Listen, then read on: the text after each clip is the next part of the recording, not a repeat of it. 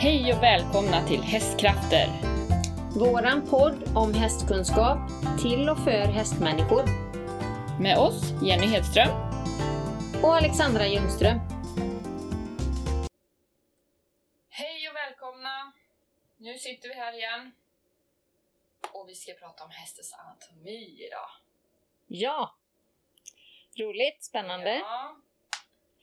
Vi är ju nördar på detta, både du och jag. Vi Ja, arbetar ju med hästmassage och... det var ju där vi träffades en gång i tiden. Mm, precis. När vi grottade in oss i det här ämnet. Mm. Mm. Fast vi har fått lite mer kött på benen sedan dess. Ja. Eller ganska mycket. Mycket andra kurser och Ja, inputs och... Vi har hållit på i... Är är det tio år nu va? Tio år sedan vi gick ja ut. jag startade mitt företag för eh, snart 11 år sedan. Ja, Mm. jag startade 2011. Mm. Så det är tio år sedan. Ja. 2010. Mm. Mm. Ja, det är helt otroligt.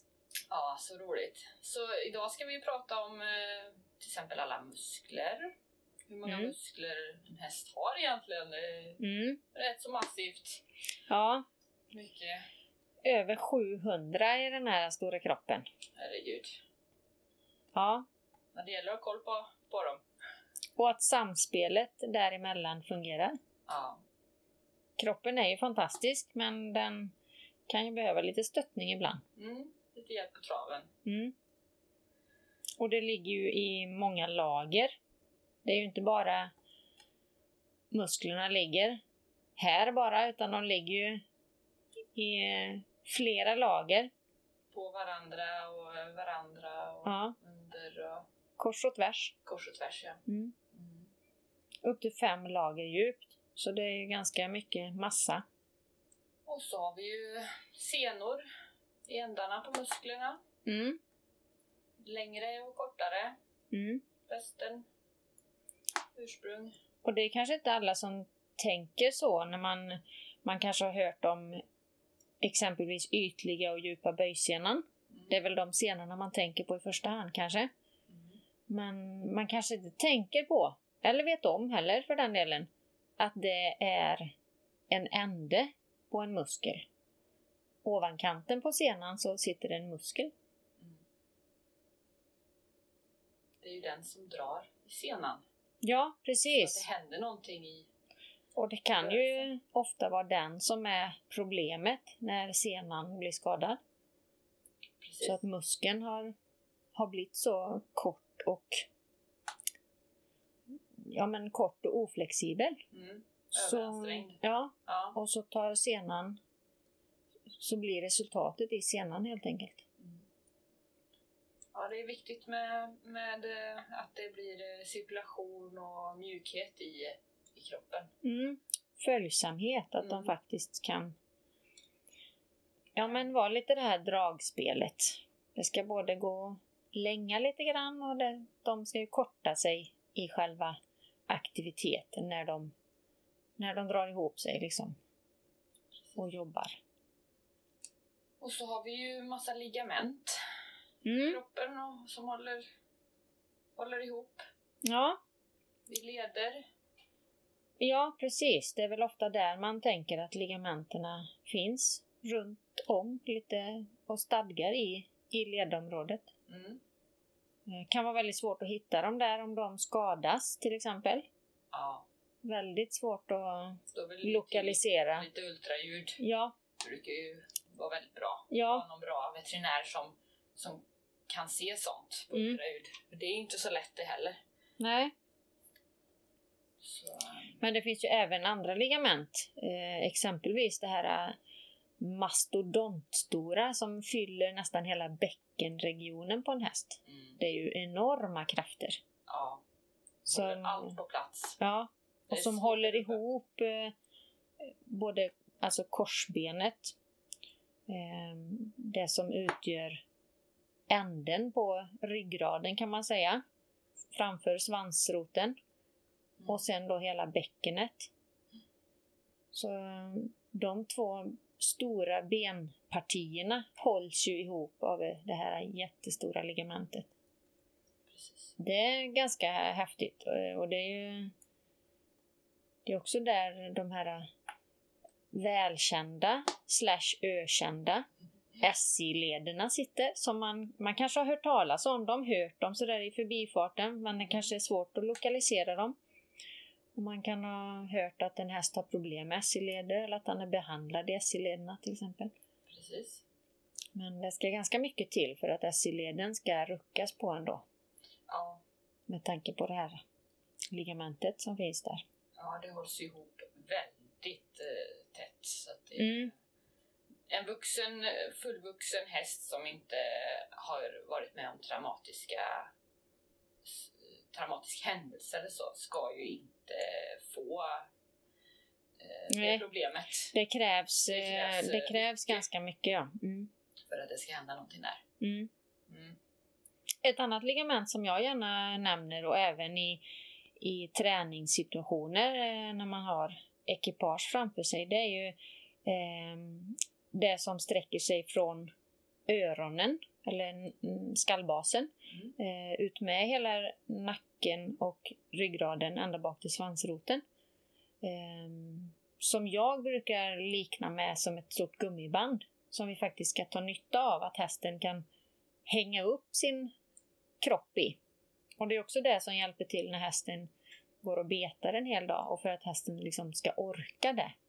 För att då använder den ju inte sin fysiska muskelkraft för det skulle det ju bli, det blir så en statisk eh, muskelspänning i så fall och då, det skulle de ju inte orka för det skulle bli så mycket mjölksyra. Ja. Så det, det ligamentet det, det ligger mig nära hjärtat ja, också. precis. Du tränar ju mycket ekipage och ser när de eh, går med nedsänkt rygg och högt Ja. huvud och eh, då, då blir det ju lätt spänningar överallt i muskulaturen då. Ja. eftersom att den inte kan vila. Men får man en avslappning i muskulaturen med att de går mer som en, eh, vad brukar vi kalla det, båt. Ja, jag säger ju nervänd den båt. upp och ner på vända båten, ja. För då har man lite, ja men en lite, lite bild framför sig så. Precis, det Ja. låter bra lite så tycker jag. Är kölen människan då på? Nej, människan räknar vi bort. Nej, Vi mask ser kanske. bara, ja, ja just det. Nej, men det är ju under till. Ja, Så det blir ju, masten ligger ju neråt. ja. Precis. Ja, men Ja. det är lite så att man i alla fall kan tänka sig hur vi vill ha hästen i, i, i formen. Mm. Ofta går ju många hästar mer som ett, liksom en U-form. Det är liksom smalare ju. Ja, Det blir ju ett, en tvärare böjning. Ett smalt U, det blir ju väldigt toppigt på mitten och övertänjt i ändarna kan man nästan säga. ja. Så om vi vidgar ut U så blir det en, en båt istället. ja precis. Ja. Men eh, vi håller oss på land. Mm. Så eh, fascian då?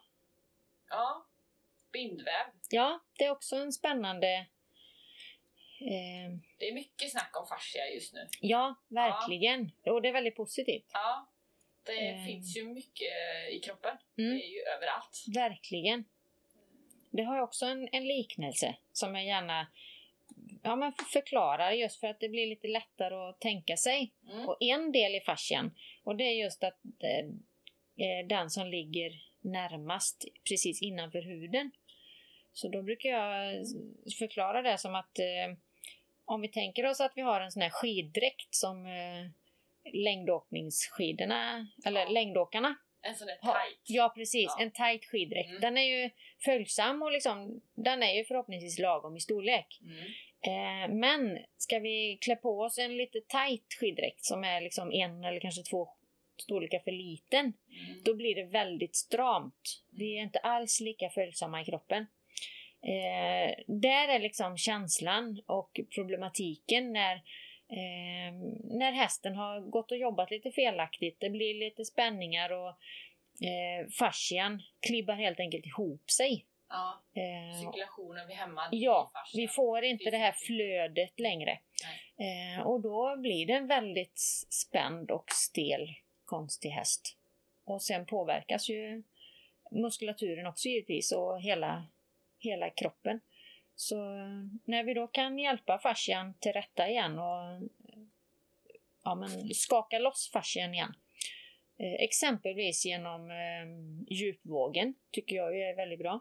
Mm. Ehm, Eller eh, genom massagen, att vi faktiskt hjälper fascian till att vidga sig igen. Så eh, då får vi igång flödet i kroppen och kroppen kan liksom börja fungera normalt igen. Och vi får en lagom stor skiddräkt Mm. igen. Ja. Ja.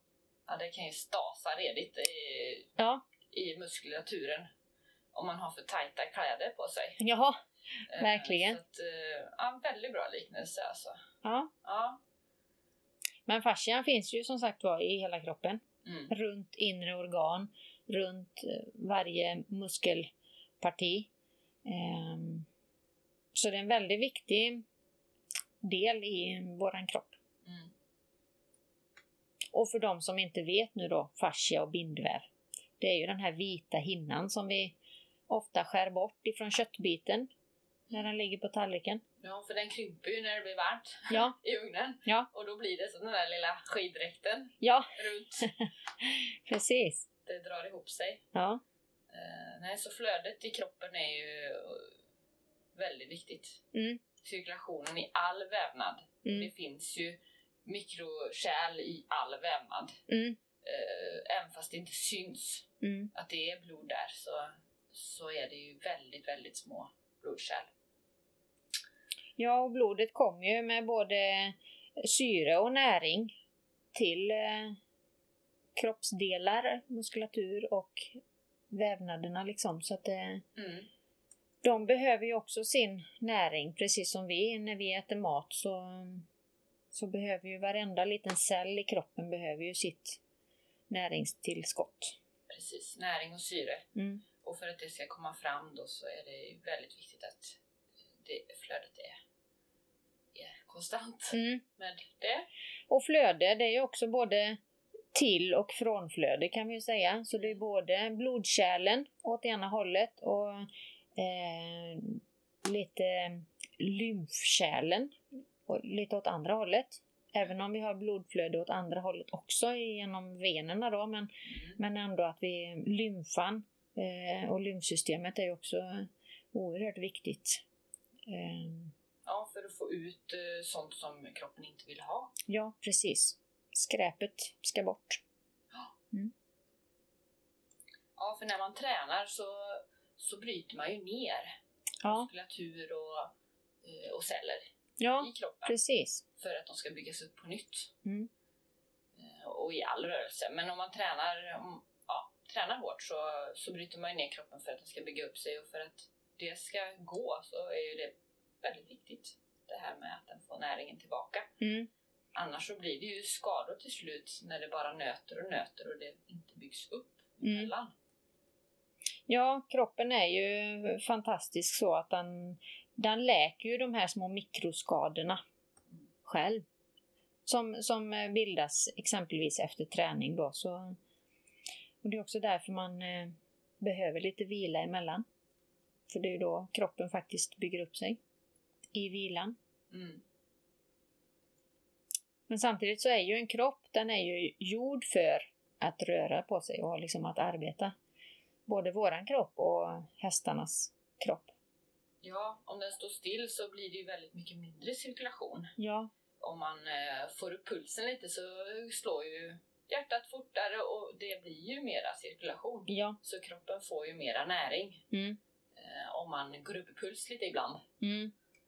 Ja, och kroppen stagnerar ju gärna Mm. väldigt. Om, Alla som flöden. en häst till exempel, om den står still mycket i hagen. Nu är det ju perioder i, ja, i vissa mm, hagar såklart, eh, när hästen eh, blir mer stillastående. Men eh, man kan ju främja ändå med så stora områden som möjligt och eh, kompisar eh, som bidrar till lite mer rörelse än de här som står, ja, än att de som står i en, i en liten ruta, där blir ju gärna stillastående mer normalt. Precis.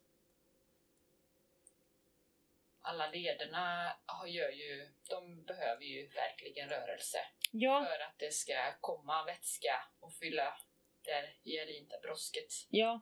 Smörja upp Smörja upp lederna alltihop. verkligen. Ja. Verkligen. Och har man en häst på boxvila så är det ju väldigt viktigt att man, att man rör på benen. Mm. Eh, men då gör man ju det.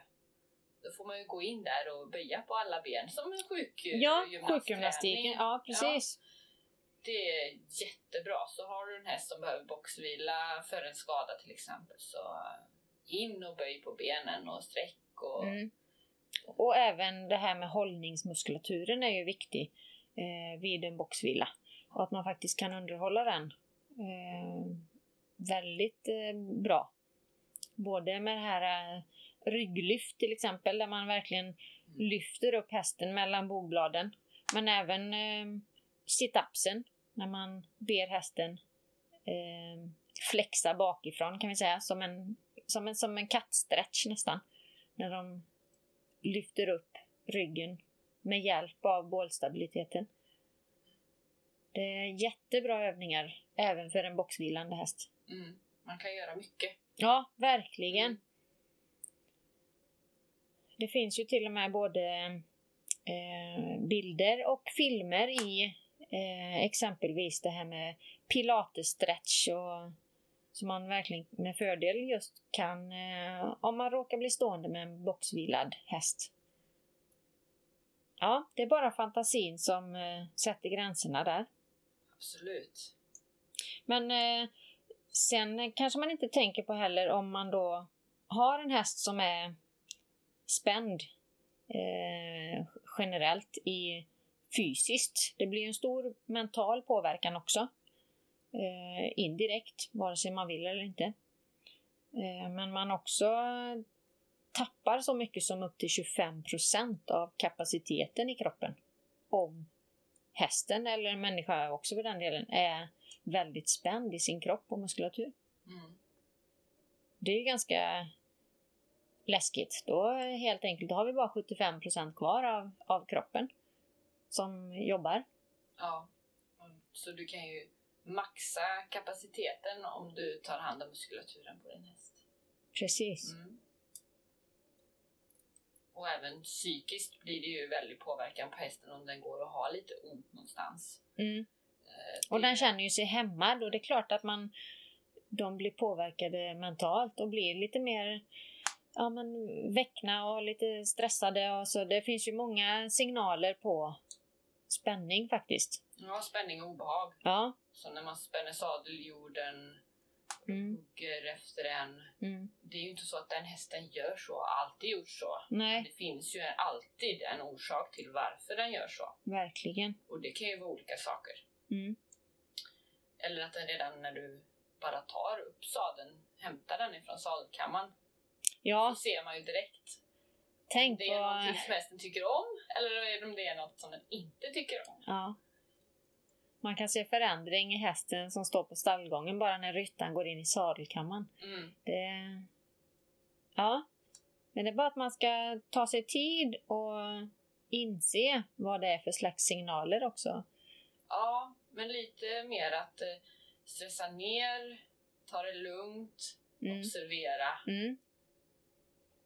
Ja, vi är, vi är dåliga generellt eh, hästfolk på att observera idag. Eh, men det är väl stressen överlag men i det- samhället jag som tror det är... också. Det är nog samhället som Mm. eh, att allt ska bara tjopp, tjopp, tjopp, tjopp. Mm, Eh, nu ska tränas och då är det inte, men det är så viktigt allt annat runt omkring. mm. Det där lilla träningspasset det är ju inte det som är viktigast Nej, många gånger. alla delar Mm. bygger ju vår, vår borg. Mm. Om man då har fått en, eh, spänning i eh, hästen och eh, en snedhet blir det ju ofta också då om, om det är något speciellt ställe som de har lite problem med. Mm. Och då ökas ju lätt belastningen på enskilda ben eller leder. Mm. Eh, Och då blir det ju för mycket slitage så att då kan ju inte kroppen kanske läka det så snabbt. Nej, Emellan då. framförallt riderna. inte om man råkar att fortsätta att harva på i de här samma spåren. Mm, Då, då hinner ju kroppen sällan läka till det där. precis, och då står man ju där sen med en, en liten skada kanske till och med. Ja, det här vanliga med ledinflammationer. Mm, Kotlederna till exempel som är hårt utsatta Mm. och nästan alltid arbetsrelaterade tyvärr. Ja. Ehm, framförallt om det är dubbla framkotor med inflammation. Mm. Då måste man ju ändra på någonting. Ja, precis. Fortsätter vi i samma spår sen så kan vi nästan garantera att de kommer tillbaka. Mm. Men eh, såklart så kan ju även olyckor och trauman bidra till ledinflammationer till exempel. Mm. Absolut. Kan ju gå och vricka sig i hagen, trampa ner i en grop eller ja, vi vet ju att hästarna kan ju hitta på precis vad som helst i hagen. Ja, en del kan vara väldigt klumpiga. Ja.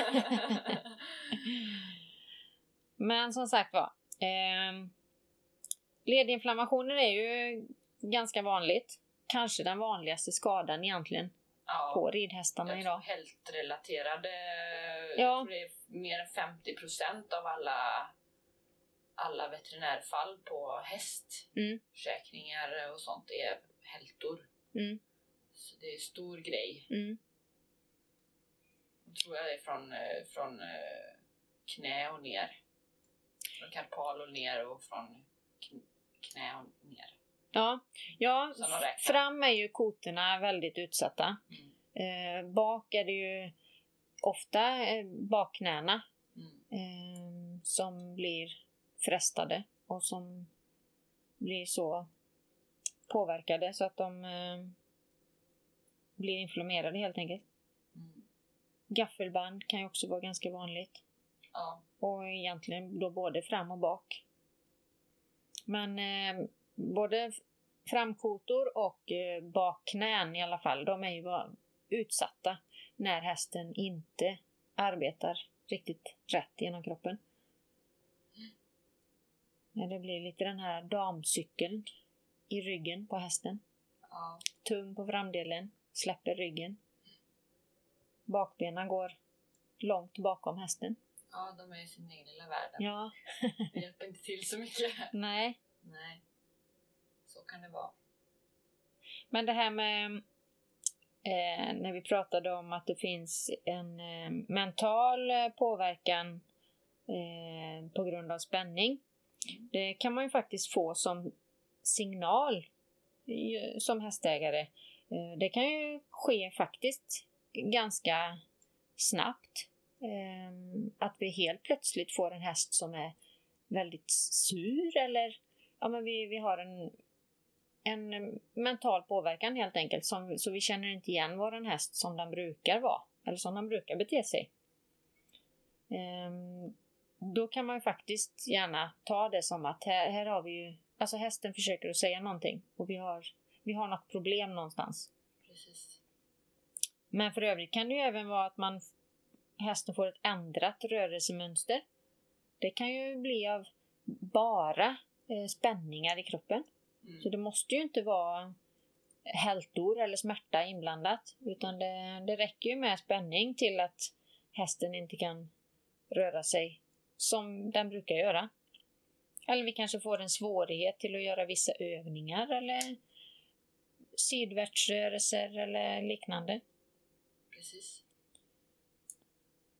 Just också om man, man försöker ju alltid träna och det är så stelt i den här sidan och så ska man Mm. på mer och gör mer men blir det inte bättre om du håller på och harva i den där äh, hela tiden då, då finns det ju saker att göra. Mm. Det. Mm. Ja, och även om det är ehm, alltså en het eller pigg häst. Alltså många tänker ju att ja, men den här hästen är pigg. Och pigg kan ju vara en sak, men en het häst, Alltså för mig så är det signal på att hästen försöker att springa ifrån arbetet. Ofta på grund av något slags obehag. Mm. Sen om det är något som sitter i kroppen redan eller om det är en, en sadel till exempel eller en spänd eh, oflexibel ryttare på ryggen eller tänder och bettet i munnen eller liknande. Men eh, nej, en het och pigg häst, väldigt pigg häst, det är för mig signaler på att det finns saker att eh, göra vid. Mm. Den flyr från någonting. Ja, precis. Mm. Precis. Och sen är det ju hur vi, när börjar vi träna våra hästar? Eh, och n- hur är det bra att bygga upp den här kroppen? Ja, både med tanke på själva mm, fysiken, muskulaturen, senorna, ligamenten. Så att det ska, ska vara lagom mycket för att det blir uppbyggnad och inte slitage. Mm. Idag börjar man ju ganska tidigt. Mm. Före hästen är tre ofta, i alla fall om vi pratar på ridhästsidan.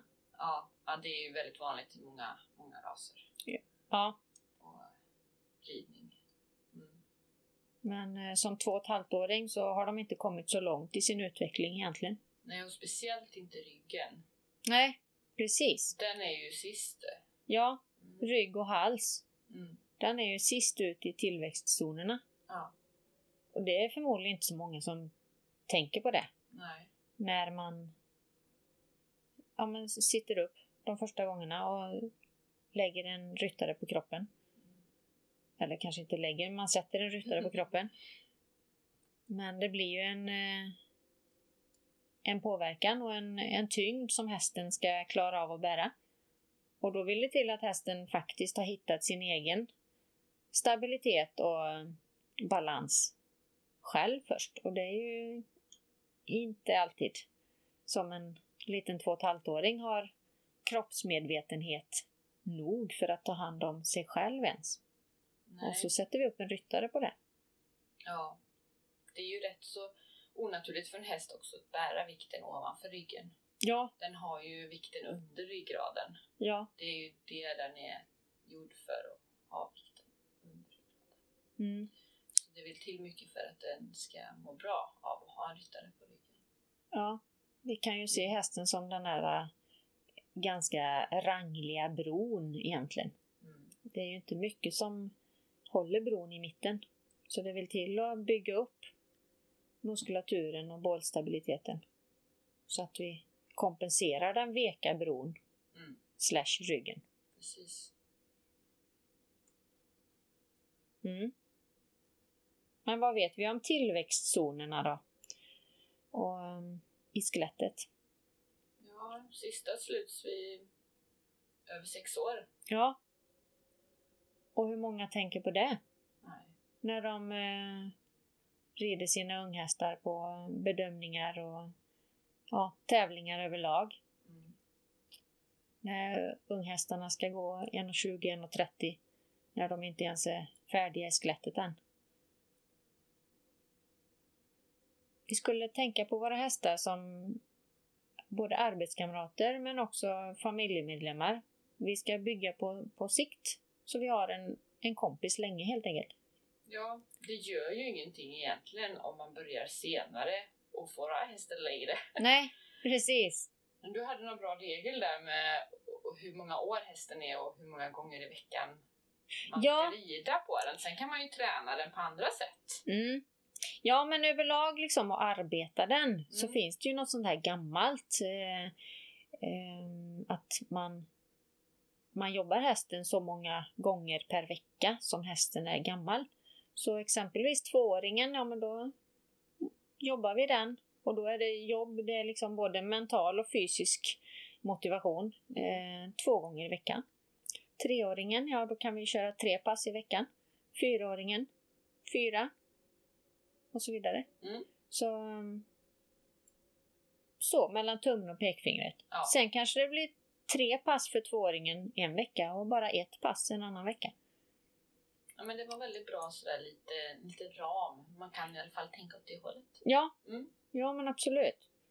Och det kanske inte är så mycket frågetecken kring unghästen när ett och tvååringen, ja, men då, de kanske ändå en, får vara lite hästar och unghästar. Men sen då när vi kommer upp till tre, fyraåringar, det kanske är mer då när man lockas till och faktiskt, ja men man rider som det där, som om det vore en vuxen häst.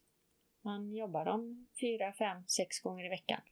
Och det kan bli lite, lite väl mastigt. Även om vi tar det lätta pass så vi ska också tänka att hästen behöver ju komma ifatt mentalt också. De ska hinna smälta allting och det är precis som eh, småbarnen.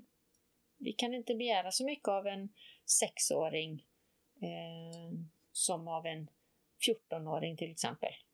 En tonåring kan vi be om lite mer och de orkar lite mer både mentalt och fysiskt men den lilla sexåringen går bara i lekskolan. Så, Får man göra lite roliga ja, lätta precis. övningar. Lite roliga lekar bara. Ja. Ja.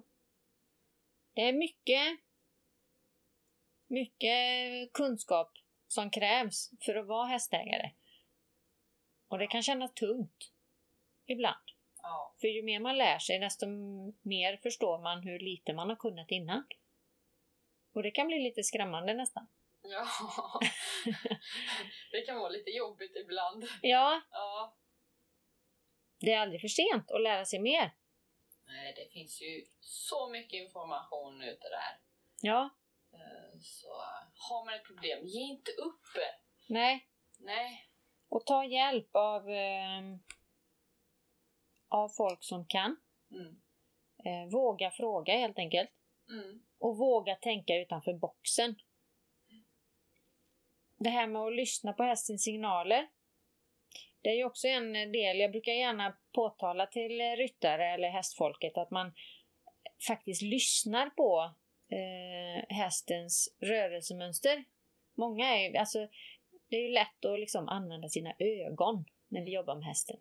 Man tittar och tittar och tittar och hur det ska se ut. Och... Men jag vill gärna le- jobba med känslan och med öronen. Och det här med att eh, hästen till exempel, hur hästen skrittar. Och att man hör ju hur den skrittar. Mm. Och på tal om det, vad skritten, eh, om vi pratar i, i takter. Ja, Mm, då är ju skritten fyrtaktig. ja. Och det kan man ju tycka att ja, ja, det är den väl Mm. på alla hästar. Ja, precis. Det är den faktiskt inte på alla hästar. Nej, Ibland går det lite mer åt pass. ja, Eh, fastän det inte är en islandshäst. Absolut. Mm. Vad beror det på då? Ja, det är stelt, Ja. kan man säga. Det är en stel gångart. Mm. Mm, Då är det oftast väldigt spänt i ländryggsområdet. precis. Och det vet man ju bara av att man ser hästen röra sig. Då. Ja, eller hör den Eller då. hör. Mm. Mm. Man känner ju också eh, om det går väldigt i pass, för då blir det ju tvåtaktigt. Ja, Det är alltså. precis. nästan så att man kan rida lätt i pass. Om Jaha, man inte vet riktigt vad det är för gångart liksom då. okej. Man ska rida på en islandshäst. Ja. Så eh, den blir väldigt tvåtaktig. Okej. Och traven är ju, den ska ju vara riktigt tvåtaktig. Den kan ju också gå mot fyrtakt Mm. om man har problem Mm. med rörelserna. Mm. Och även lite tretakt. Mm, Ehm, precis. Men absolut, en ren trav, den är ju tvåtaktig. Mm. Mm. Och rider man eh, på något hårt underlag så hör man det väldigt tydligt. Ja, Dung, dung, dung, dung. och då inte kan man ju också... Dung, dung, dung, Nej, dung, dung, dung. För då, då är det inte riktigt bra i traven där. nej. Då kan man också höra om den slår ner eh, hoven eller hovarna hårdare Mm. på ena takten. Mm. Ehm, Det är också bra att lyssna på, öva och öva på att lyssna. Ja, och det är ju väldigt lätt när man sitter på också. Mm. När man inte har riktigt ögonen för att se benen. Nej, precis. Mm. Mm, och galoppen då? Och den är tretaktig. Mm, förhoppningsvis. förhoppningsvis. Men Mm. den är ju lätt att den går åt fyrtakt. Ja. Ja. Uscha mig. Uscha mig säger du. Ja, Ja. vanliga hästar kanske du, då är det kanske illa med dem, jag vet inte. Men eh, en islandshäst går ju rätt lätt i en fyrtakt Ja, i galopp. och det är också bålstabiliteten ofta, skulle jag säga. Och i, återigen att det är lite ländryggsproblem. Eh, problem. Vi vet att det finns lite i ländryggen och liksom bakkärran Ja, när och, hästen går ner i fyrtaktig galopp. mm, det blir ju liksom, ryggen är nästan stilla Ja, och precis. benen bara går. Ja, i som en slags trumpinnar. galopp. Ja. Vanligt på ponnys. ja, faktiskt. ja. Men även på hopphästar. Ja. Eh, man kan se hopphästar just inför hindren. Eh, när de samlas upp eller liksom bromsas upp inför. Eh, och för att taxera liksom rätt mot hindret. Så kan det gärna bli att då släpper de ner ryggen och blåser till ländryggen.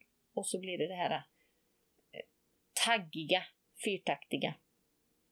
Men generellt om man har eh, problem, eller vad ska jag säga, med galoppen och hästen gärna går i fyrtakt, då skulle jag säga att eh, generellt galoppera på fyrkanten om man nu är på en bana, eller ute om man nu är bara rider i skogen, eh, så behöver den lite mer framåt i galoppen.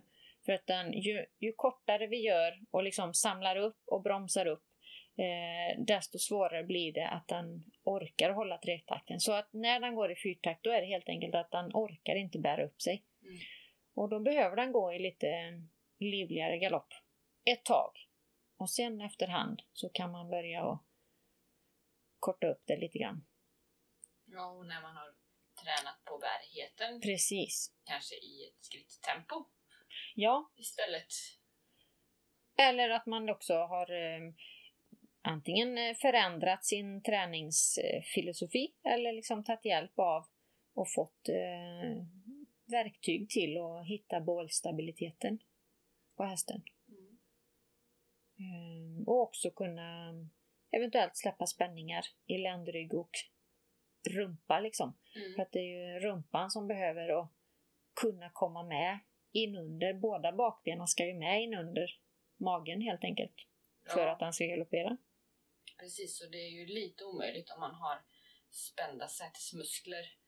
Ja. Då är det ju svårt för hästen att överhuvudtaget länga dem. Mm. Eh, Det kan vi ju tänka oss. Fysiskt omöjligt liksom. Ja, det har vi Läge. kan tänka oss själva. Om man har, det är väldigt många i alla fall som någon gång har haft lite ont i ryggen. Eller stram i ländryggen till exempel.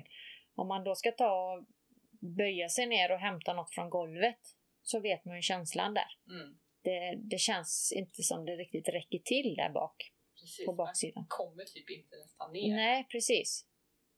Nej, men det som eh, är väldigt ledsamt, eh, men som man tyvärr, tyvärr ibland också får höra det här då när vi, vi kanske har något problem eller stöter på något problem, eh, om vi nu vill kalla det där, men motsättningar i kroppen på hästen så, så är det många som tycker att hästen är, är dum och trotsig och liksom det här, det, här, det här är bara att träna igenom. Och det där med att jag säger att bara rid igenom det. Ja, Oj, oh, jag får kalla kårar när jag hör det där uttrycket. Och egentligen så har ju hästen, alltså de försöker ju bara säga någonting. Och om vi bara kan våga att tänka om och tänka utanför den här boxen och de här ramarna som man ofta hör att ryttarna, hästen ska vara i ramen och ja, det är bara att trycka igenom och hästen ska minsann lära sig. Alltså, det är inte så illa. Hästen är aldrig dum, medvetet. nej. De har ju inte den hjärnan helt Nej, enkelt. Precis. Så att det är helt omöjligt att Ja. hästen eh, trotsar emot eller eh, Ja, gör någonting för att jävlas med Ja. För det, det finns inte i deras värld. nej. Utan De Då är lever det på bara- instinkt. ja, Mm. det är bara att, att byta, byta rörelser, Mm. ändra någonting, Mm. inte fortsätta. Nej. Och våga Våga lyssna på din egen magkänsla också.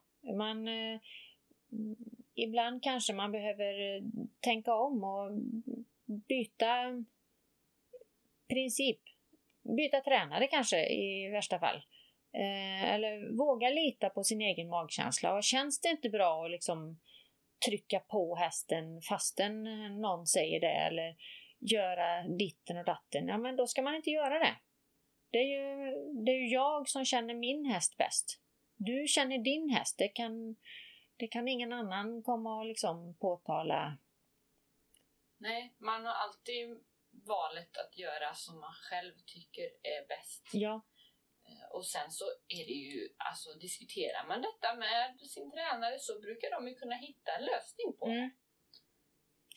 absolut. Mm.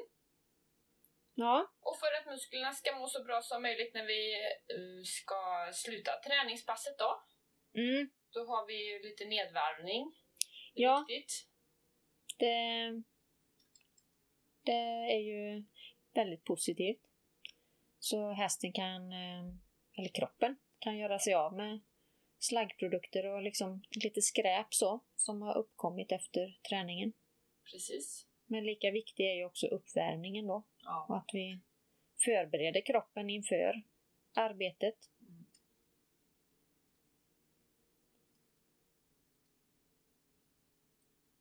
Och arbete i det avseendet, det, det kan ju givetvis vara skiftande karaktärer.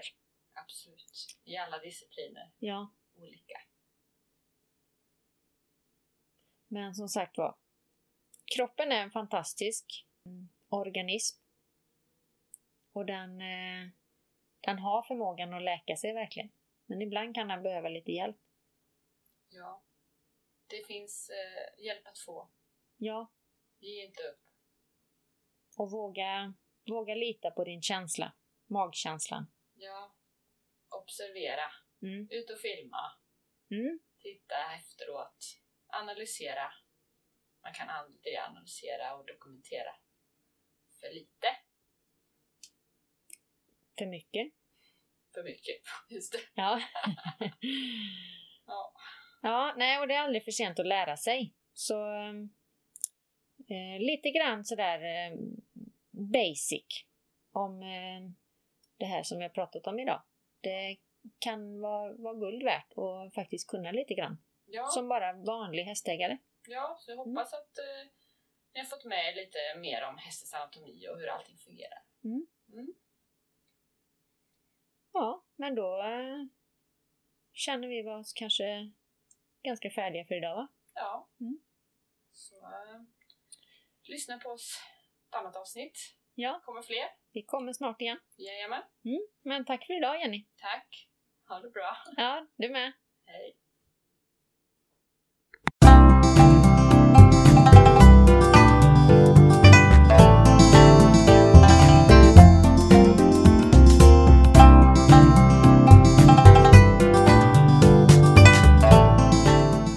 Tack för att du har lyssnat på våran podd. Tipsa gärna vänner och bekanta. Kontakta oss via kommentarsfältet eller till mig, Alexandra Ljungström, på Optimal Hästhälsa. Eller mig, Jenny Hedström på Friska Hästen.